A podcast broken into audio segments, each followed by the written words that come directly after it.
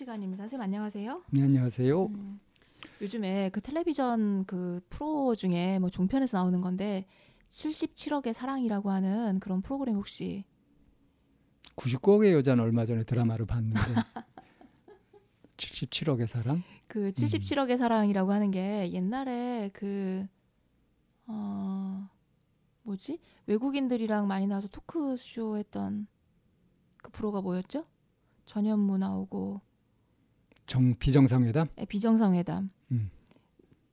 과 비슷한 컨셉으로 음. 다 외국인이에요. 음. 우리, 그러니까 우리말을 할 줄 아는 그런 남자 남자 외국인 남자 일곱 명 외국인 여자 일곱 명에서 그래서 77억의 사랑이라고 이렇게 표현을 했는지 아니면 전 세계가 지금 인구가 77억인가요? 아니 그렇게까지는 안 될 텐데요. 어 음. 근데 그 이제 그 이름이 그렇게 지어진 거에 대해서 나도 정확히 찾아보지 않았는데 거기 이제 나온 게 한국말을 할 줄 아는 각국의 남자 나, 음. 나- 남자 이- 그 20대 젊, 젊은 남성들 그리고 한국어를 할 줄 아는 젊은 여성들이 모여서 네. 아, 그 요즘 이제 그 서로 이제 그 나라가 다른 음. 사람들의 사- 연애 사연을 음. 이제 읽어주면서 음. 각국 사람들의 그런 문화적인 거나 이런 부분에 대한 얘기를 서로 나누게 되는 거예요. 음. 근데 거기에서 이제 나왔던 사연 중에 하나가 그 외국인 남자친구가 그 희귀성 난치병에 걸린 거예요. 네. 어, 그래서 남자친구가 헤어지자고 얘기를 해요. 음. 그러면은 이제 이 여자친구가 사연을 보낸 건데 내가 이 남자랑 헤어져야 할까요? 아니면 나는 이 나랑 헤어지고 싶지 않은데 어떻게 할까요? 라고 이제 그거를 물어보는 내용이었던 거예요. 음. 어떨까요? 선생님이 만약에. 이 얘기를 꺼내는 이유가 뭐냐면 오늘의 영화 내용도 그런 내용이거든요. 뭐 영화나 드라마에서 음, 흔히 보는 소재인 것 같은데요. 그렇죠. 음, 굉장히 드라마틱한 내용이긴 하죠. 음. 과연 나는 그 상황에서 어떤 선택을 할까 하는 음. 이런 얘기들이에요. 얼마 전에 안녕 헤이즐이라고 하는 영화 소개했던 네, 거. 예. 기억나시죠? 이제 그 이제 약간 비슷비슷한 소재 내용들이에요. 음. 오늘 제- 얘기할 얘기는 5 피트, 음. 그러니까- 5 피트요. 5 피트. 5 피트. 네. 5 피트면 길이가 얼마나 되는 거죠? 당구 큐대 하나? 그 정도. 네. 음. 이 그 여기 뭐 당연히 이제 모든 영화는 이제 남성과 여성의 사랑 얘기를 이제 다루는데 음. 여기에 나오는 스텔라라고 하는 여주인공과 음. 윌이라고 하는 남자 주인공이 나오게 돼요. 예. 그리고 이 두 사람의 그 영화에서 배경은 병원 아니에요. 병원. 네. 둘다 환자예요? 네. 그 스텔라는 낭포섬 섬유, 섬유종인가 뭐 이제 이런 종류라고 하고 저도 이제 병이 뭔지 정확하게는 잘 모르겠어요. 섬유종 그러면 혹 같은 거 아니에요? 그거보다는 좀 더 다른 종류 낭뭐 이제 음. 그뭐 부분인데 속으로 이렇게 네네네네. 막 생기는 종양 같은 거. 그리고 윌은 그 뭐 세포시피아라고 하는 이제 근데 둘 다다 폐가 굉장히 안 좋아서 이 음. 둘이 살아남는 방, 방법은 스텔라는 폐 이식을 받는 방법뿐인 거예요. 음. 그리고 윌은 이미 폐를 못 쓰게 돼서 약물 실험에 참가하고 있는 그런 환자 중에 음. 하나고. 음. 그런데 이 그이 스텔라나 윌이 어 그 병을 앓고 있지 않은 다른 사람들과는 다 이렇게 접촉을 하거나 해도 상관없어 거리 유지를 하지 할 필요가 없는 거예요. 음. 근데 이 두 병 환자일 경우는 서로가 서로에게 감염시킬 위험성이 크기 때문에 그 안전 거리가 6피트인 거예요. 5피트가 아니라. 예, 그러니까 그 얘기는 좀 이따 나오게 돼요. 어. 그래서 안전 거리는 항상 6피트. 두 사람 다 그러니까 일단 난치성. 희귀병인 건가요? 네네네. 네 음. 그리고 서로가 서로에게는 굉장히 치명적인 음. 그런 영향을 끼치고 있는 서로 좋아해서는 안 될 그렇죠. 그런 상황이네요. 그, 래서 내가 너와 얘기하기 위해서 항상 6피트의 거리를 유지해야지만 되는 음. 이제 이런 거예요. 음. 그런데 그 안녕 헤이즐이라고 하는 영화에서도 남자친구가 암임에도 불구하고 굉장히 활달하고 밝은 음. 그런 음, 친구잖아요. 도전적인 그런 것처럼 이 영화에서는 이 스텔라가 굉장히 그 이 친구도 계속 산소호흡기를 이제 코에다 꽂고 다니는 음. 이런 친구임에도 불구하고 자기 병에 대해서 누구보다도 잘 이해하고 있고 자기 병을 알기 위해서 굉장히 많은 공부를 하고 있고 음. 그리고 병원에서 주는 그 치료 형태를 아예 약 키트를 음. 약약약약 그 키트를 자기 방에다 딱 그냥 병실에 놓고 음. 정리를 쫙 해서 굳이 그 의사나 간호사가 음. 그걸 챙기지 않아도 스스로 챙겨서 음. 할 모범 환자네요. 네네 굉장히 모범 환자고 적극적이고 밝고 음. 이런 친구예요. 그래서 그 약간 유튜브처럼 자기 병이 어떻고 지금 어떻게 치료를 해나가고 있는지도 이렇게 방송으로 계속 일상을 막 얘기하면서 하는 그런 친구들인 거, 친구인 거예요 스텔라는. 근데 그거에 비해서 윌이라고 하는 친구는 굉장히 비관적이고 음. 그 절망적인 그리고 시니컬한 그런 친구인 거예요. 그러다가 우연히 윌이 스텔라의 영상을 찾아보게 된 거고 음. 그리고 스텔라도 윌이 굉장히 그 적극적이지 않게 자기 치료를 하 그러니까 그 비적극적으로 치료를 하고 있다라는 생각을 하면서 이제 막 스텔라가 미치는 거예요. 그러다가 우연히 병실에 앉아 있다가 옥상에 그 걸터 앉아 있는 윌을 보게 되는 거예요. 음. 그래서 그냥 언제든지 죽일 줄- 죽을 준비가 되어 있는 거죠. 음. 그래서 그거를 이제 막 위, 스텔라가 찾아가서 그거를 말리는 과정에 그럼 음. 네 맘대로 해 하고 이제 이렇게 가버리는 거예요. 음. 그리고 윌도 뭐 언제 죽게 될지 모르는데 굳이 내가 살아서 뭐 하냐는 이제 그런 음. 그런 모- 모습을 보면서 스텔라가 화가 나기도 하고 이 친구를 적극적인 치료 형태로 이제 끌어들이기 위해서 음. 굉장히 막 노력을 하고 옥신각신 하게 되는 거예요. 그리고 그 그래 그 적극적으로 치료에 응할게 라고 하는 거에 대해 받아낸 방식이 이 윌은 그림을 그리거든요. 이제 음. 내가 너를 그릴 수 있게 해줘- 해줘. 음. 라고 하는 이제 그거를 얻어내게 되는 거예요. 음. 그래서 그 윌의 방에서 이제 그 약을 다 정리를 해주고 이제 그림을 그릴 수 있게 음. 해 준다라고 하는 조건을 하면서 윌은 계속 언제 그리게 해줄 거야라고 음. 하는 이제 이거에 이제 차일피일 이제 이렇게 되는 사이에 스텔라가 굉장히 그 어, 위험한 상황에 빠져서 급성으로 수술을 받아야 되는 그런 상황에 음. 처하게 됐어요. 음. 그런데 그렇게 두려워하고 있는 그 방에 윌이 들어와서 스텔라를 위해서 위로해 주고 그거에 힘을 입어서 이제 스텔라도 안전하게 수술을 받고 이제 수, 술 이제 깨어나면서 윌하고는 이제 친밀해지게 되는데 음. 스텔라가 그 상황에서 이제 내가 윌하고 친하고 싶은데 어, 친해지기 위해서는 6피트 이상 가까워질 수 없, 없, 없, 없, 없는 거잖아요. 그런데 내가 너랑 친하기 위해서는 내가 1피트를 음. 양보를 할게. 그래서 5피트가 5피트가 된 거예요.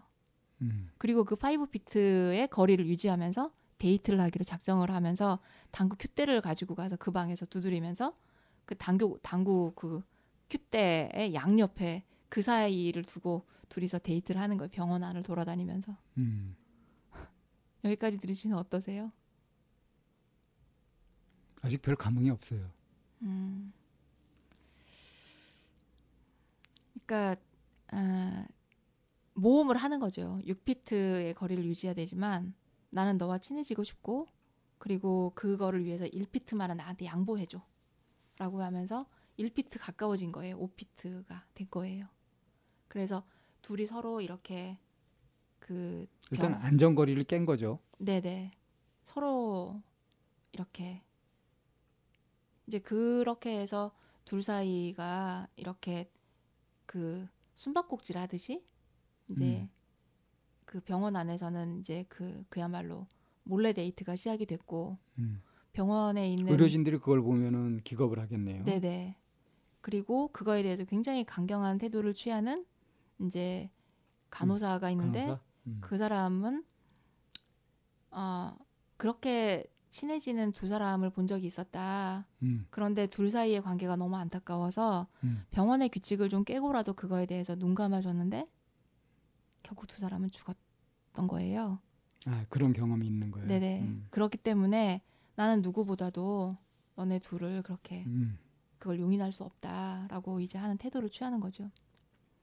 그렇게 해서 몰래 데이트를 하는 과정에 가장 친했던 같은 병을 앓고 있는 또 다른 친구가 눈앞에서 죽어가는 걸 보게 됐어요. 누가요? 윌과 스텔라가 둘 다. 예, 둘다 정말 같은 병을 앓고 있는 이렇고 음. 같이 병원에서 이제 치료를 해나가고 있는 그 친구가 죽어가는 걸 보면서 음. 스텔라가 굉장히 절망에 빠져서 음. 과감하게 윌에게 병원 밖에 데이트를 하자고 하는 거예요. 음. 그래서 이제 병원 밖에 데이트를 처음으로 이제 밖을 나가게 됐고 음. 윌은 그렇게 그 스텔라의 친구가 죽어가는 걸 보면서 어 그냥 자기가 이 병원을 나가야지만 음. 이게 서로가 살리는 길이라는 걸 생각을 하면서 이제 병원 다른 병원으로 옮길 음. 준비를 하고 있는 와- 와중에 스텔라가 과감하게 음. 별이 보고 싶다고 하면서 이제 이렇게 병원 밖에 데이트를 하게 된 거거든요. 예.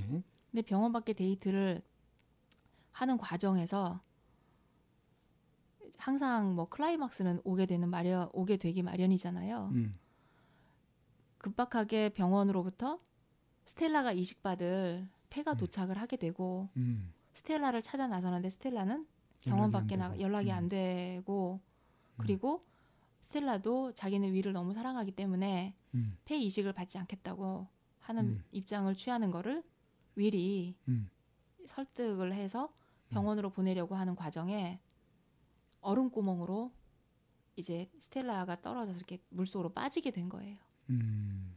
그거를 윌이 이제 가까스로 건져내서 음. 스텔라는 이미 의식이 없으니까 그 상황에서 할 수 있는 건 뭘까요?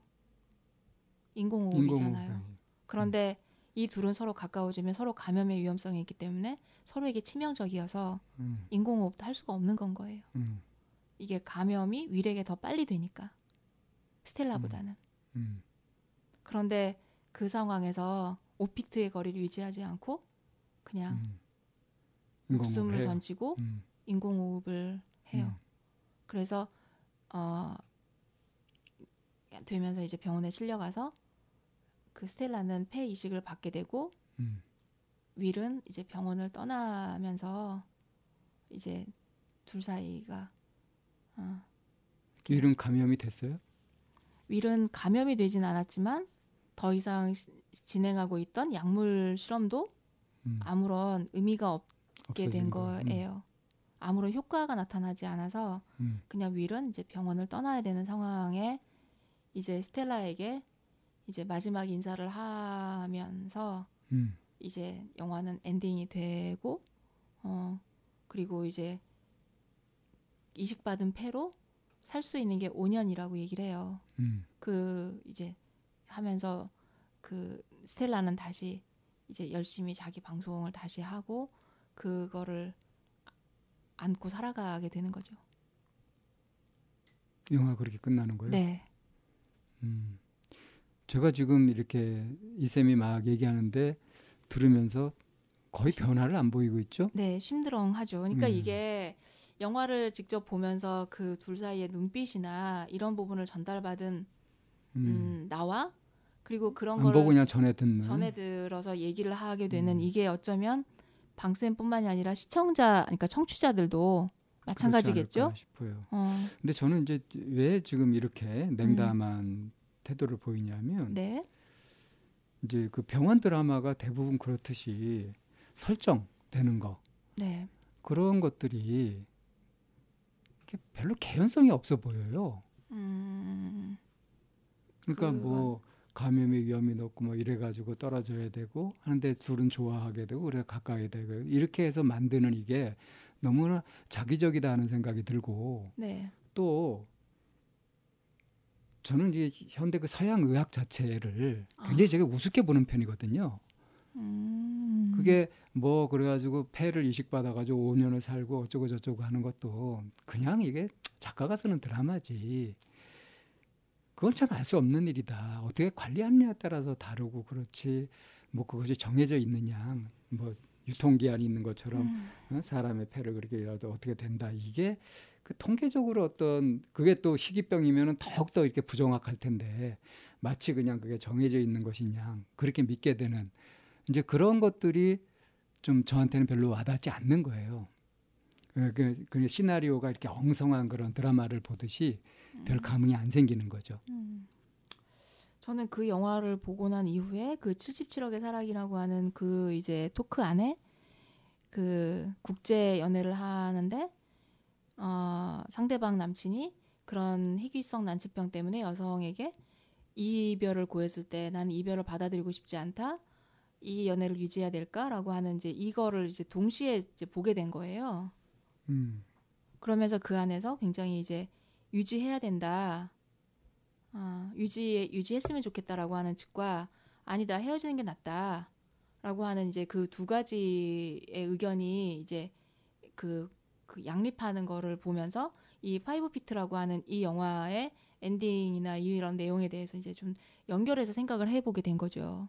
그래서 물러날 수도 물러날 수도 없는 사랑 그러니까 사랑하니까 물러날 수 물러나고 싶지 않겠죠. 음. 사랑하니까 가까이 가고 싶단 말이에요. 근데 가까이 갈 수도 없어. 과연 이럴 때 어떤 선택이 과연 그게 최선의 선택이다? 탁월한 선택이다? 라고 할 때 과연 우리는 어떤 서- 어떻게 선택을 해야 할 것인가? 이런 일이 과연 이 영화나 이런 아주 극단적인 드라마틱한 얘기뿐만이 아니라 우리가 살면서도 접할 수 있는 것들이잖아요. 선택의 기로에 섰을 때 내가 그 선택을 어떻게 해야 할 것인가? 무엇에 기준을 두고 선택을 할 것인가? 이거는 사랑을 기초 사랑, 사랑이라고 하는 게 되는 것이고 뭐 어떤 경우는 뭐 또 다른 거가 될 수도 있는 건데 이런 얘기를 해보고 싶었던 거예요. 영화는 단지 그냥 하나의 뭐 그렇죠. 어. 음. 그런 제공을 하는 거고 이 영화에서 그런 선택을 해야 되는 그런 상황일 때 음. 저는 그게 그렇게 저로서는 별로 갈등이 되는 상황이 아니거든요. 무슨 말씀이세요? 어, 병에 걸린 사람이나 건강한 사람이나 네, 시한부 생명인 건 마찬가지고요. 네, 그러니까 뭐 서로 사랑하다가 병에 걸렸다 가까이 하면 안 된다 가까이 하면 안 된다는 누가 정하는데요 서로에게 치명적일 수 있으니까 영화의 케이스에서는? 그러니까 그렇게 이제 설정을 해놓는 거죠. 음, 근데 그것보다 더 사랑이 강렬할 수도 있고요.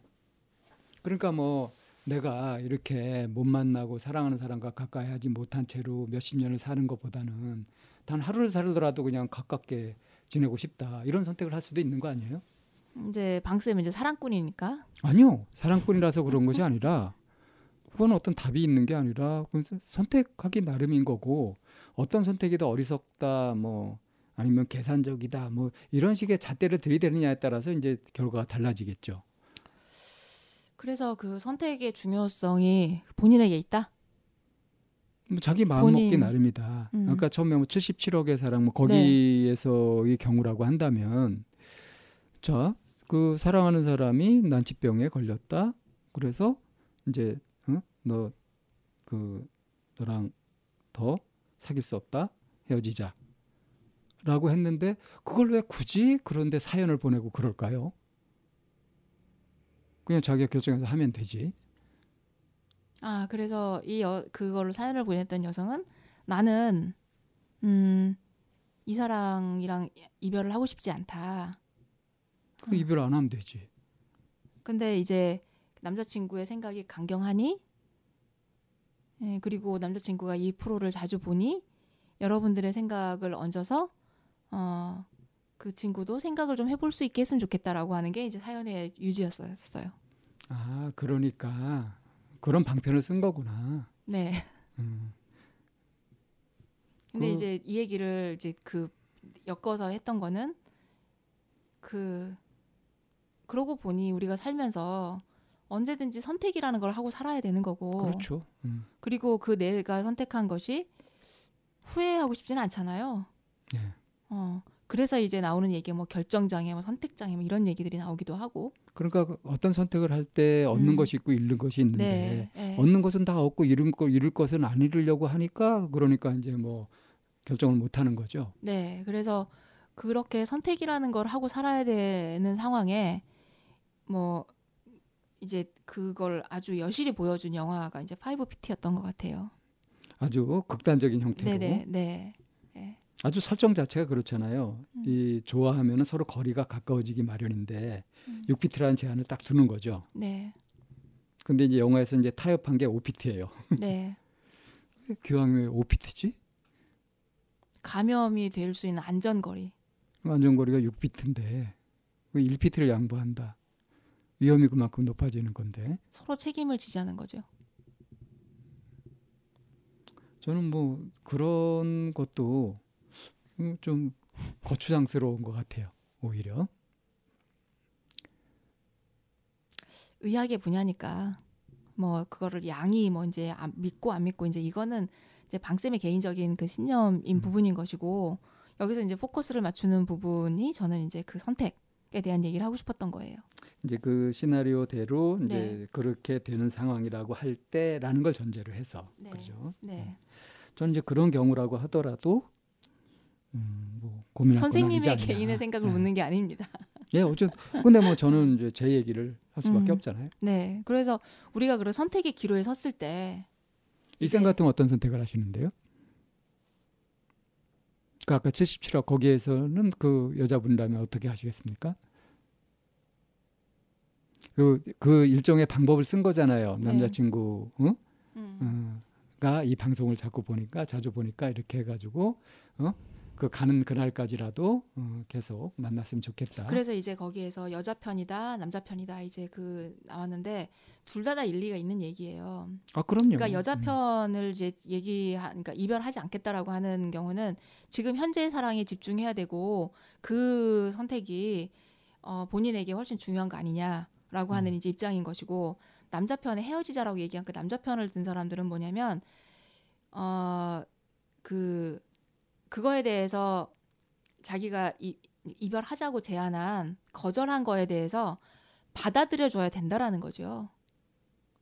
그 선택을 제안한 사람의 마음에 대해서 그거를 수용해 줘야 한다. 고맙게 고맙 고맙게까지는 아니지만 그 배려를 받아들여야 된다. 음 그, 그래야 된다라고 하는 하는 쪽이었었어요. 그런데 어 제가 만약에 이제 그런 상황이라고 한다면 음 저는 남자 편이거든요.